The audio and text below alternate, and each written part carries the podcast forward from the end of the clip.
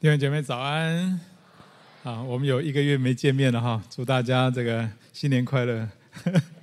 我已经过完年了。好，我们做一个祷告，所以说我们向你感谢，今天早上你再一次的对你百姓说话，透过你仆人的口，再一次对你百姓说话，让我们灵里面能够打开心，能够向你，能够能够向你敞开，以至于我们得到你话，得到力量，我们就得到恩典。谢谢耶稣，谢谢主，愿你对我们说话。祷告奉耶稣的名，阿门。好，这段时间我们都在查考约书亚记啊。那不知道你对约书亚记有没有更清楚了解啊？那还记得约书亚记的主题是什么吗？其实它的主题就是打赢属灵征战，得地为业。那最好哦，那我们那个最好的应用呢，其实应用在属灵征战，对不对？那它的大纲其实很清楚，可以分成什么？可以分成战前、战中跟战后啊。战前就是战前的预备，战中就是征战得胜，战后就是分地传承啊。那记不记得战前预备？我们讲到一到五章里面讲到认识自己、认识仇敌、认识上帝。那今哦，那我们这几周呢，进入到第二块，叫做征战得胜。第一周我们讲到首战的得胜，就是耶利哥城的得胜；第二周我们讲到爱城的失败。好，第三周呢，就是今天呢，我们要讲全面的得胜。那我们来看下一张投影片，看地图，你就会更清楚。当以色列人过约旦河打第一战的时候，是耶利哥城战；第二战是爱城这之战。那这两个城市呢，都是属于应许之地的中部城市，所以我们可以说是中部战争。那接着就是今天所读到的第十章，耶路撒冷王听见约书亚得夺了耶利哥城跟爱城，又听见基遍的居民跟以色列人立了合约，哇，就甚惧怕。因为基遍，基遍是是一个大城呢，比爱城还大，而且住在里面的人都是勇士啊，所以耶路撒冷王就号召了另外四个王一起来攻打基遍以及抵挡以色列的军队啊。那所以约书亚，约书亚就率兵南下，跟这五王征战，当然是大大的得胜，因为是上帝亲手，上帝亲自来为他们征战。其中发生一件啊，从来没有发生过的神迹是什么？你知道吗？就是日头居然停住不动，整整一天之久，让他们可以彻底的消灭敌人。哎，这是南部战争啊！接着第十一章，今天所读的第十一章，夏琐王，哇，夏琐王招聚了北方、东方、西方所有的王，总共二十四个王啊。众军全部出动，人数多如海边的沙，而且许多的车辆跟马匹啊！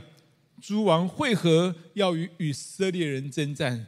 这是一场非常浩大的战争，敌人倾巢而出。当然，以色列的军队也是大大的得胜。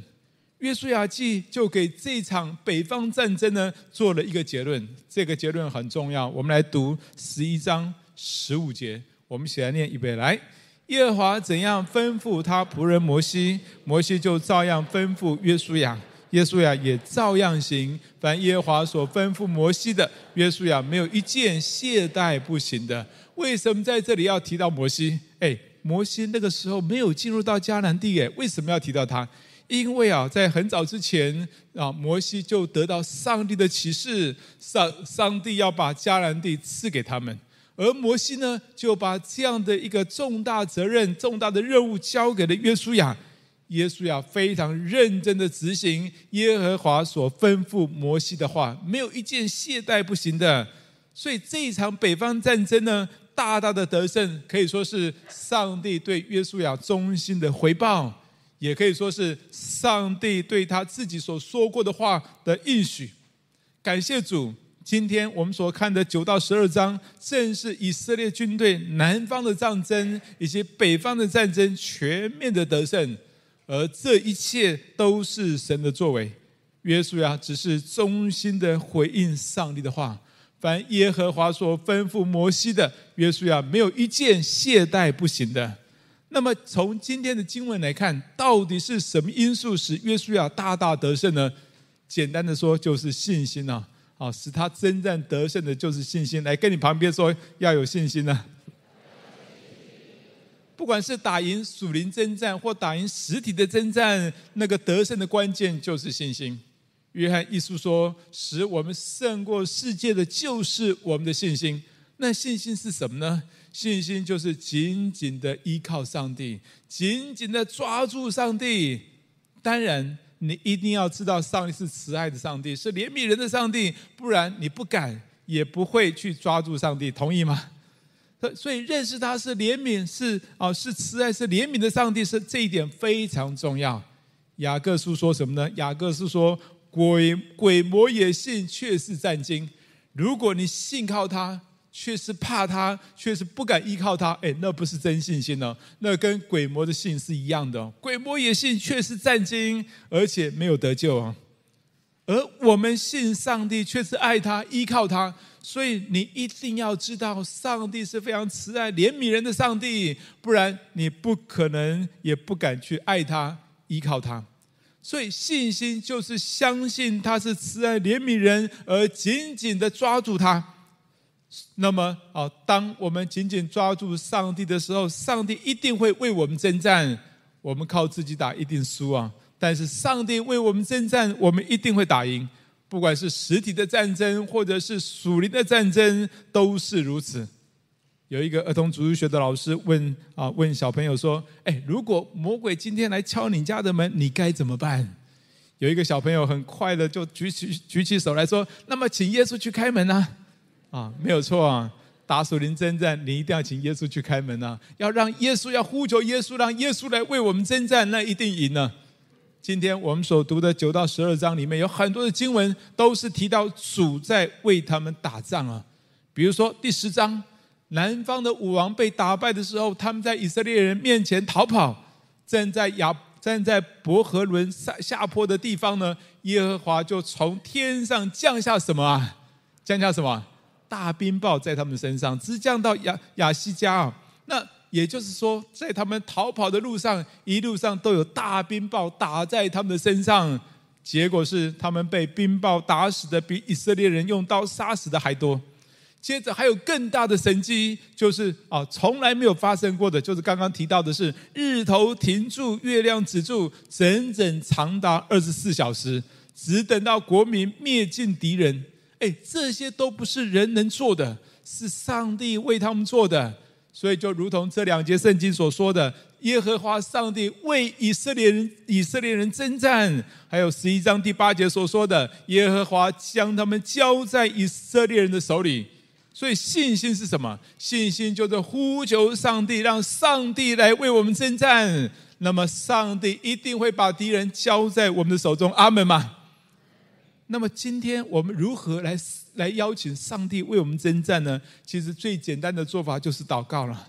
要把你的需要交给上帝，透过祷告，透过祷告把你的困难交给上帝，呼求主来为你征战啊！因为你要靠自己打，你一定输。依靠上帝，让上帝来为我们征战，一定会打赢呢。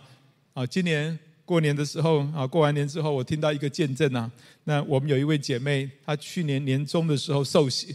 那她受洗之后，她一直很担心过农历年要回啊，要回婆家过年，因为她是长媳妇。那以前呢啊，回到婆家的时候，她都要负责要去一起帮忙弄这个祭祖的事情呢。那今年不知道再该怎么办。他只能迫切祷告，也请人为他祷告。后来过年，他回到婆家的时候，家人都正准备要开始准备这个祭祖的事情的时候，他的婆婆突然过来问他说：“哎，听说你信耶稣了？”啊，他有点紧张。听说你信耶稣了，他勇敢的说：“是我信耶稣了。”结果呢，他的婆婆就很亲切的跟他说：“哎，那你就不用拜了，啊，你也不用帮忙啊。那还问他说，要不要帮你留一些没有拜过的？”哎，她非常感动哎，她的婆婆非常的亲切，感谢主，靠她自己要面对这样的困难，她里面所想的哇，真的很很害怕、很担心哦。可是当她迫切祷告，上帝就为她征战，就轻松的度过，大大的得胜。哦，我还有一个例子，我就想到五年多前，我跟我的儿子啊有蛮大的冲突，其中有一些因素是我的因素啊，因为我对他有一些期待，而期待落空啊。当然也有他的因素啊，有些他的生活习惯我实在看不惯呢。那一段时间呢，我们的冲突很厉害，甚至我有好几次啊都想赶他出家门了，就不要再回来了。哎，我们都蛮痛苦的。那我也不知道该怎么面对他。那后来我祷告，我只能够选择的就是什么都不做，因为也做不了什么。我唯一能够做的就是祷告。哎，有时候我心里看到他的那种生活方式，哇，心里蛮生气的。但是我决定什么都不说，我就是祷告，我就是祷告。我想他也是如此吧。后来呢，非常感谢神呢，我们之间的关系有很大的突破。那改变的关键是什么呢？那一天我跟他提到这的时候，他就问我说：“那爸爸，那你觉得那个改变的关键是什么？”我说：“其实我也不知道，因为我也做不了什么。我能够做的就是祷告，我就顺其自然。后来呢，我们开始可以讲一点话，开始可以啊一起的家庭祭坛，后来越来越好，一直到现在啊啊，一直到现在，他也会很主动的提醒我们要家庭祭坛了。”那他也啊，那我也越来越能够欣赏他的工作，欣赏他对主的渴慕啊，越来越能够以这个儿子为荣啊。面对啊，而且他啊，而且他呢，对我们的关心呢，也越来越让我能够感受得到。啊哇，过年期间还特别包红包给我跟我太太啊。哇，感谢主，人际关系的突破，人际关系的冲突，一定有属灵征战，阿门吗？但是当你靠你自己，你一定会越来越糟糕的。只有依靠主，只有让主来为我们征战的时候，才会大大的得胜。所以，什么是信心呢？就是借着祷告，紧紧的依靠耶稣，紧紧的依靠上帝。在这里啊，在这里，我还是要澄清一些疑问啊，因为读约书亚记有一些经文会让你读不下去。我不知道大家有没有这种感觉，特别是对新的慕道友。啊，对慕道友或对新兴的基督徒啊，哎，这里面常常提到说，为什么上帝为我们征战，一定要把这些民族全部灭绝呢？上帝杀了这么多人，他还是慈爱的上帝吗？会不会有一天，当我失败、软弱、跌倒的时候，他也会击杀我？哎，其实属灵征战就在这里哦。当你面对自己的失败、软弱、跌倒的时候，你是不是依然能够相信他是对你是守约是慈爱的上帝，对你是怜悯你的上帝？哎，这个是一个很大的属灵征战。那我们要好好来解释这这些经文哦。其实呢，上帝对以色列百姓是守约是慈爱的。那请问，对亚摩利人、对这些迦南民族，是不是守约是慈爱的？是不是？好，有没有人敢讲？上帝绝对是守约施慈爱的，上帝不是双标的上帝，何以见得？我们来看创世纪十五章十三到十六节。好，我们我们一起来念好吗？预备来，耶和华对亚伯兰说：“你要的确知道，你的后裔必寄居别人的地，又服侍那地的人，那地的人要苦待他们四百年。”并且他们所要服侍的那国，我要惩罚。后来他们必带着许多财物从那里出来，但你要想大寿数，平平安安归到你列祖那里，被人埋葬。到了第四代，他们必回到此地，因为亚摩利人的罪孽还没有满盈。这是四百年前，上帝对亚伯拉罕说：“那地的罪孽还没有满盈啊，那地的罪孽还没有满盈。”上帝一直给他们机会，到底给他们多久的时间呢？给他们四百年之久。上帝不断的忍耐亚摩利人，直到他们罪恶满盈的时候。所以，上帝一定得处理他们的罪啊！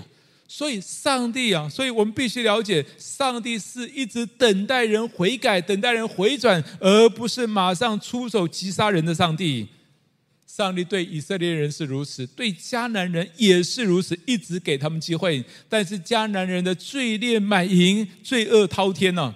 有很多的考古资料就可以看到，当地的百姓，当时的那些百姓呢，他们不只是拜偶像，他们把婴儿献祭啊。他们把活生生的婴孩放在那些铜制、铜铸的这些这些偶像上面呢，活活的烫死、烫死，而且他们在庙里面行淫，道德沦丧，性关系极度的混乱。他而且在那个地方到处都充满了这样的罪恶。上帝容忍他们四百年，上帝必须审判他们的罪。那么我们要反问呢？假如当时迦南人他们悔改的话，上帝会不会救他们？请问会不会？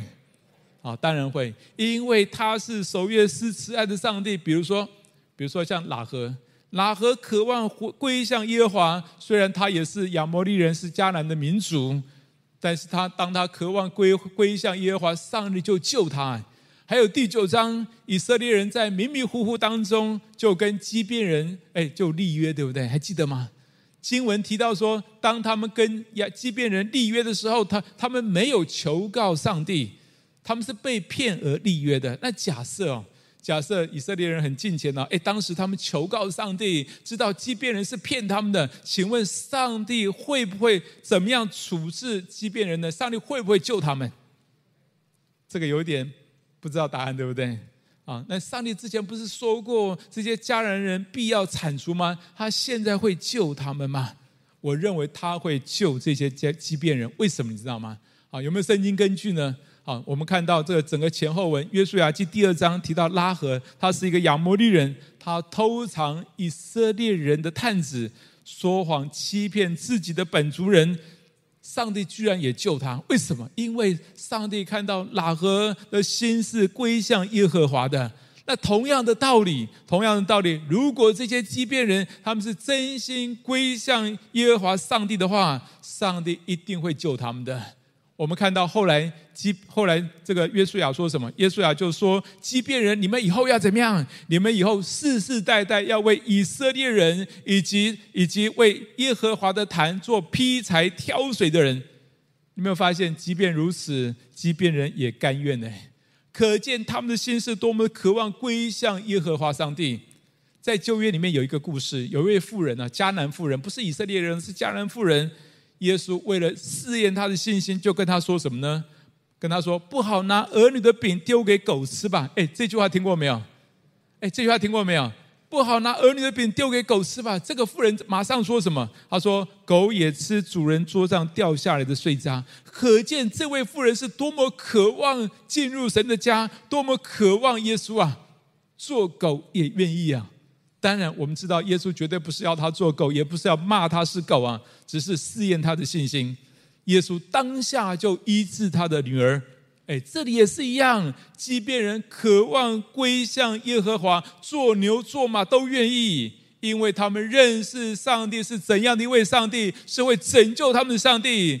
即使世世代代做牛做马，他们都甘心呢、所以，为什么上帝要灭绝这些迦南民族呢？因为他们的罪恶满盈，上帝必须审判他们。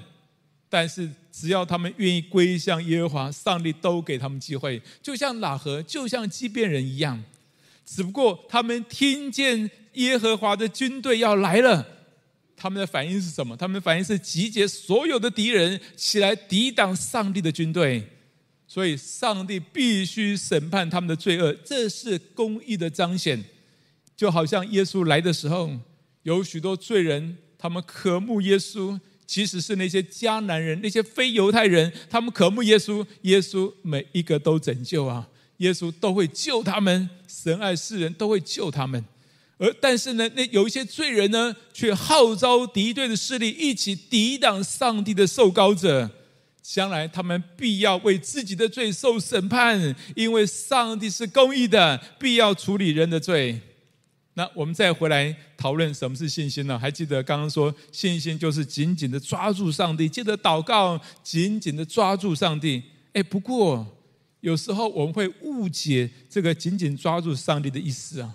好，或许我们会以为说，只要我好好祷告，我就一定会达成，一定会成就。哎，不过好像也不是如此，对不对？如果我们迫切祷告就会达成的话，会有一个危险，就是我们很可能把自己当上帝，上帝反而成为仆人，成为完成我目标的仆人。哎，你知道成功神学就是这样说法，对不对？你渴望成功吗？你渴望富有吗？你渴望你一切的事业都能够都能够顺利吗？哎，你只要祷告，你只要有信心，就一定会达成。哎，这是成功神学的说法哦。但是这样变成什么？这样变成我们是上帝，上帝反而变成完成我们目标的仆人。哎，这不是真信心哦，这不是真信心哦。那什么是真信心？你一定要会懂得分辨什么是上帝要做的，什么是我们要做的。哎，上帝要做什么？上帝负责对我们说话，并且成就他自己的话。那我们要做什么？我们就是要相信神的话，回应神的话，遵行神的话，以神的话为中心。所以，什么叫做紧紧抓住上帝呢？这个很抽象，对不对？具体的一点解释就是，你要紧紧抓住上帝的话，就是要用啊，就是要去得着上帝的话，并且持续忠心顺服上帝的话。约书亚就是如此啊！我们再来看一次，好，十一章十五节，好，我来读，请各位来听。耶和华怎样吩咐他仆人摩西，摩西就照样吩咐约书亚，约书亚也照样行。凡耶和华所吩咐摩西的，约耶书亚没有一件懈怠不行的。约书亚的信心就是照着神的话去行，没有一件懈怠不行的。如果大家仔细来读约书亚记的话，你会发现。常常会出现类似的句子啊，什么句子呢？就是常常上帝晓諭约书亚，上帝吩咐约书亚，上帝对约书亚说，然后约书亚就怎样怎样行。比如说刚刚我们所读到的圣经啊，十章八到九节那里提到，耶和华对约书亚说啊，不要怕他们，因为我已将他们交在你手里，他们无一人能在你面前站立得住。耶和约书亚就。啊，中夜从吉甲上去，猛然临到他们那里。所以约书亚得胜的信心是什么？就是紧紧抓住上帝，就是听上帝的话，并且顺服去行。上帝怎么说，他就怎么顺服，没有一件懈怠不行的。其实新约也是这样说，不是我们祷告就一定会成就啊。啊，那我们什么样祷告会成就呢？我们来看约书亚记啊，不是看约翰福音啊，约翰福音，约翰一书，约翰一书，约翰一书五章十四十五节，我们一起来念好吗？来，我们若照他的旨意求什么，他就听我们。这是我们向他所求，传人无惧的心，既知道他听我们一切所求的，就知道我们所求于他的无不得着。我最喜欢的字，最后四个字啊，无不得着。这段圣经应许我们什么？应许我们的祷告，若照着他的旨意求，上帝会听我们的祷告，就无不得着。哇！上帝对我们有这么大的应许，哎，不是其中一个得着，不是其中两个得着，是什么得着啊？无不得着。为什么上帝要给我们这么大的应许？因为上帝是守约施慈爱的上帝，他说过的话，他一定会成就，而且不是一件、两件、三件，而是他所有说过的话都会无不成就，并且上帝不只是对以色列人如此，对外族人也是如此，同意吗？比如说对畸变人，当他们归向上帝的时候，以色列百姓跟他们承诺说一定会保护他们，上帝也承诺一定会保护他们。而当南方五个王联合起来攻打基遍的时候，上帝的军队就出兵保护他们，你知道吗？甚至过了几百年之后，到了啊那个到了那个大卫扫罗那个时代，扫罗杀了基遍人，大家记得那个故事吗？扫罗杀了基遍人，上帝也为基遍人报仇，哎，向啊向这个扫罗家族讨债。所以你发现，上帝不只是对犹太人，也是对那些外邦民族守约施慈爱，因为他说话算话，因为他是信实的上帝，他所说过的所有的话都必成就。那我们要做什么？我们要做什么？我们一定要学习去得着神的话，相信神的话，顺服神的话，遵行神的话，以神的话来祷告，那么必然成就。为什么要这样做？因为上帝是信实的上帝，上帝也要我们做一个信实的人。既然当我们受洗啊，我们已经等于承诺说我们要跟随上帝，我们要跟随耶稣。既然我们承诺要跟随耶稣的话，我们就当得渴慕得着他的话，并且顺服去行。哎，这是一个信实的人，这是真信心，这就是紧紧的抓住上帝。还有，我们一定要相信。他对我们的话，他对我们所说的话，上帝对我们所说的话，一定是出于他的爱。可能当下你不明白，就像当时啊，上帝为什么要他们灭尽这些迦南人？他们不一定明白哦。有一些支派就根本不去做，也不听，也不照着去做。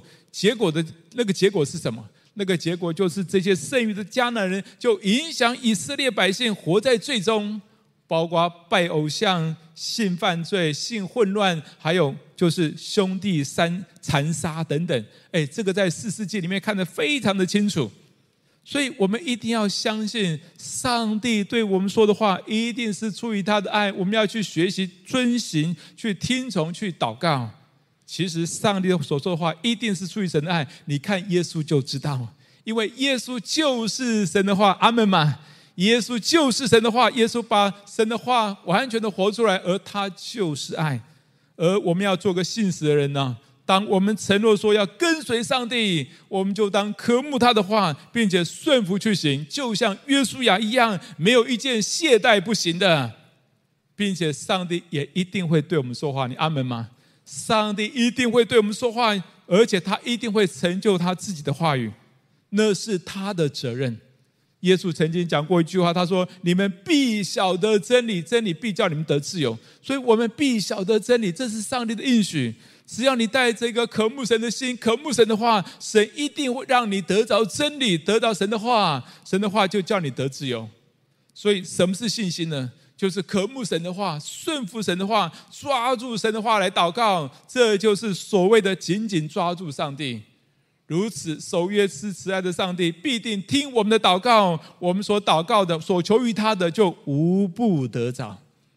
上上个星期啊，我们亚细亚的宣教团队聚在一起啊，那啊那当中有很多各地的啊真理堂宣教的牧者都回来哈。那其中我就听见啊，听见花莲真理堂花莲真理堂志勇牧师的见证啊。那他的老家呢是住在苗栗的客家人，客家人要信耶稣很不容易，而且那里也没有什么教会啊。所以二十八年前，他说他二十八年前的时候，整个家族只有他跟他太太信耶稣，非常的孤单。但是他们祷告，神就对他们说话，神给他一个强烈的信念是：至于我和我家，必定侍奉耶和华。他们相信、接受，并且顺服，并且抓住这些话去祷告。他们顺服神的话，他们就决定啊，他们决定，他们每一年回家过年的时候，一定要想方设法聚集家人一起来敬拜上帝，因为他们要全家一起来侍奉耶和华。还有呢，上帝也对他感动，他说：“当信主耶稣，你和你一家都必得救。”所以他也相信，他持续祷告，他的家人都会一个一个得救。所以他非常认真的为他的家人信主来祷告，而且开始聚集他们。所以二十八年前，他们过年呢就开始聚集他们的家人啊。当时只有他跟他太太两个人。后来呢，他们就抓了一个当时只有六岁的一个一个侄子一起来啊。六岁的比较好抓了哈，就抓过来一起聚会，一起来敬拜神。他们坚持到底，每一年这样聚，每一年这样聚啊，而且为家人信主的征战祷告，感谢主哦，上帝为他们征战。他们的家人就一个一个的信耶稣。最早信耶稣是最早信耶稣的是他爸爸。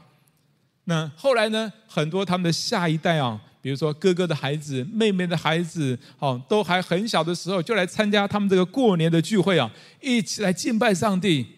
很奇妙的哦，不要认为这没有用哦。这些孩子后来长大读大学的时候，都跑去信耶稣了，都跑去受洗了。多少人你知道吗？七个人。哇！二十八年后的今天呢？哦，那天他分享二十八年后的今年呢？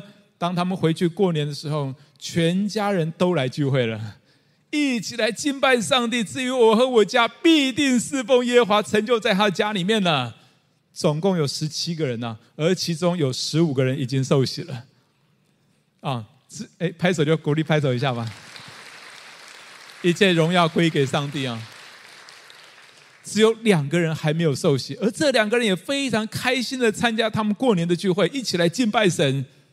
志勇牧师说，过去这二十八年，他们整个家族啊，啊，因着他们的祷告，因着他们这样服侍，因着这样聚集，以现在已经有十七个人受洗，现在只剩下妹呃姐姐的一家，但是他依然抓住上帝的话，持续的祷告，持续的依靠神，他相信神的话必会成就。感谢主，当我听到他的见证，其实很有同感啊，因为啊，我我是四十年前信耶稣啊，同样的，当时我也是抓住神的话，当信主耶稣，你和你一家都必得救。我抓住神的话去祷告，去寻求神，去为家人信主祷告。结果啊，我第一个信耶稣，第二年我姐姐信耶稣，八年之后我妈妈信耶稣，二十年之后爸爸信耶稣。后来呢，我们结婚，我们也全家信耶稣。我姐姐结婚，他们也全家信耶稣啊。我的太太他们全家也信耶稣啊。我们的孩子们也都信耶稣啊。哎，我发现全家信主很快乐，你知道吗？过年都不用忙什么的。反正我们过年到家里面，到了高雄家里面有什么就吃什么啊。过年其实跟平常吃的差不多了，但多一点而已啦，啊，double 一点而已啦。哎，然后就家庭祭坛。到了台中的我太太娘家也是一样，我们也不用特别注意什么礼数啊。哎，就是一起全家吃饭，一起家庭祭坛。哎，感谢主啊！当我们抓住神的话，持续祷告，神的心意就在我们家中成就。那我相信，当你抓住神的话。当你也抓住神的话，持续祷告，神的应许说：“凡按他旨意所求的，无不得着。”这一定会成就在你的身上。阿门吗？所以，什么是得胜的信心呢？就是紧紧的抓住上帝。具体的说，就是渴慕神的话，相信神的话，遵行顺服神的话，并且以神的话来祷告。那那最重要是什么？你知道吗？耶稣就是神的话。耶稣就是神的话。当我们渴慕耶稣、顺服耶稣、抓住耶稣的话、顺服耶稣的话去行、去祷告，那么你所祷告的就无不得着。我们一起来祷告，好不好？邀请大家，今年才刚开始啊，过完年才是我们真正的开始嘛。今年才刚开始，我鼓励大家。有一件事情非常重要，什么事情呢？就是每一天灵修祷告，每一天去吃喝神的话，抓住神的话，每一天要得到神的话，这是你一天当中最重要的事情。如果你今年好的认真的灵修祷告，明年这个时候你可以，啊，你可以真的可以分享你的见证，神的话会成就在你的身上，好不好？我们有点安静在主的面前，到底是什么样的原因，什么样的困难？让你没有办法每一天好好的灵修呢？好不好？你来到上帝面前，跟神立志，主要帮助我，每一天在你面前要好好的灵修，要好好的吃喝神的话，要渴慕你，渴慕耶稣，渴慕神的话，好不好？你跟神祷告，求神把一个渴慕神话语的心放在你心中，以至于你渴慕每一天好好的灵修，好好的祷告，好好的来亲近神。我们自己来跟神立约。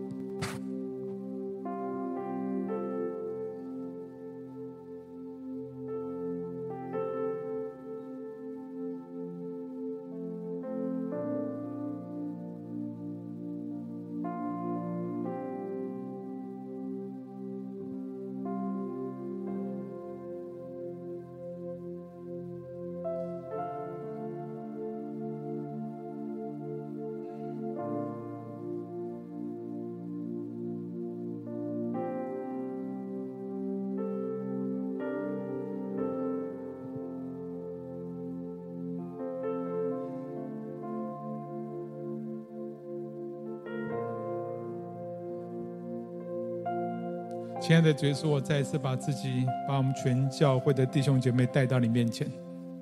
主，我们真的渴望来吃喝你的话语，你帮助我们能够养成一个好的习惯，每一天都要读你的话语，每一天都要好的灵修，我也是要渴慕神的话。